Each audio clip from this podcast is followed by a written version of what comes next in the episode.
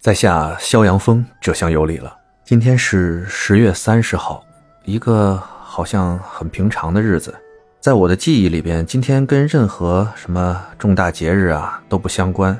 但我相信啊，在武侠迷的心中，今天可能是一个特殊的日子。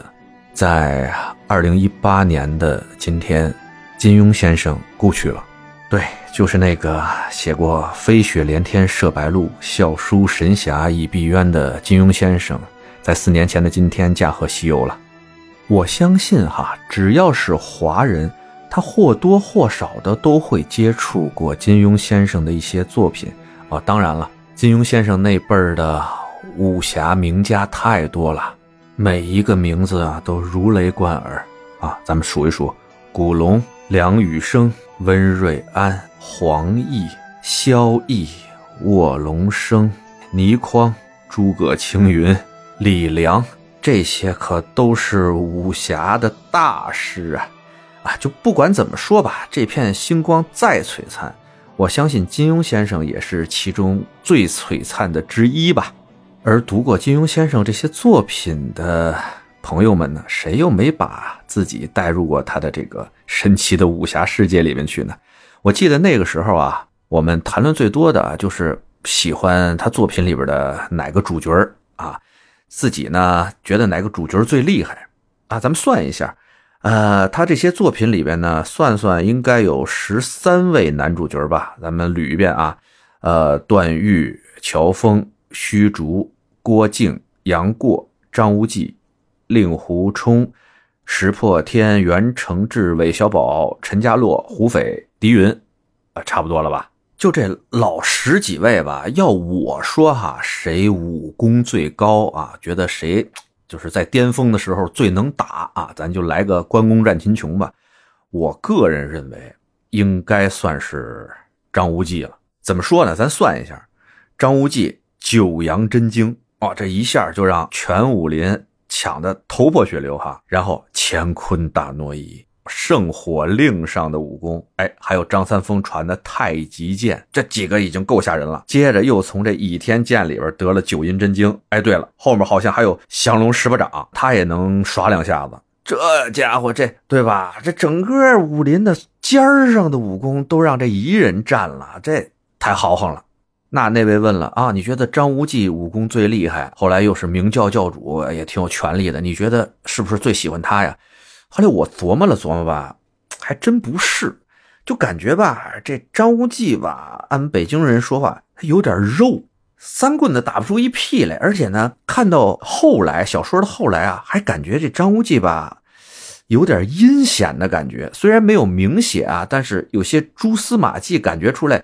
这人并不是看上去那么憨厚耿直啊，心机呢有些毒辣啊，这是我个人看法啊。喜欢张无忌的朋友们不要喷我哈。要说我个人最喜欢的，觉得哎最痛快的这个男主角是谁呢？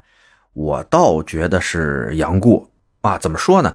哥们儿得交，哎，这怎么能看得出来呢？你就想想啊，这杨过的武学有多么的庞杂，咱算算，人家。跟着欧阳锋学过蛤蟆功，呃，在重阳宫学了全真剑，到古墓派跟媳妇儿学了玉女心经啊，又在古墓派里学了九阴真经，在华山上面呢，跟洪七公学了打狗棒法，跟黄药师学了弹指神通，到剑冢里边呢，哥们儿哎，又弄了个玄铁重剑，最后自己还创了一套黯然销魂掌。这哥们儿最狠的吧，就是有社交牛逼症。哎跟他有过交道的这些高手吧，还都特喜欢他，都挺有交情的。你想想，欧阳锋、洪七公、黄药师、裘千仞，啊，郭靖、黄蓉，这一个不漏啊！哎，甚至还有什么王重阳啊、独孤求败啊，这种大神级的人物啊，就是隔着时空都能跟他有一些交集啊，可谓叫万千宠爱于一身吧，这是。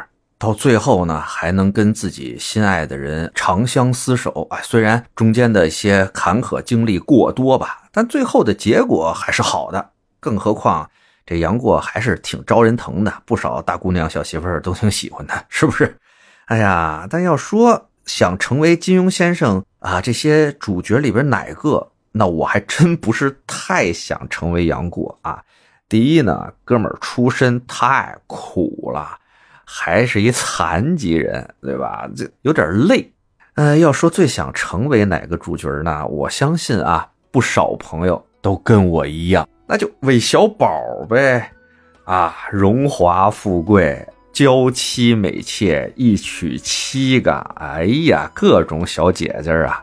从始至终呢，没吃啥太大的苦，没受啥太大的罪，带着荣华富贵，带着娇妻美妾，最后落了个善终。哎，这这样的人生，哎妈，太完美了！反正要搁我，我肯定当韦小宝，是吧？哎呀，也就这意淫一下吧。行了，今天呢是金庸先生的忌日嘛，四周年。那我们聊了聊金庸先生的这些主角们，就算聊表纪念吧。嗯，得嘞，就这，拜拜了您呢。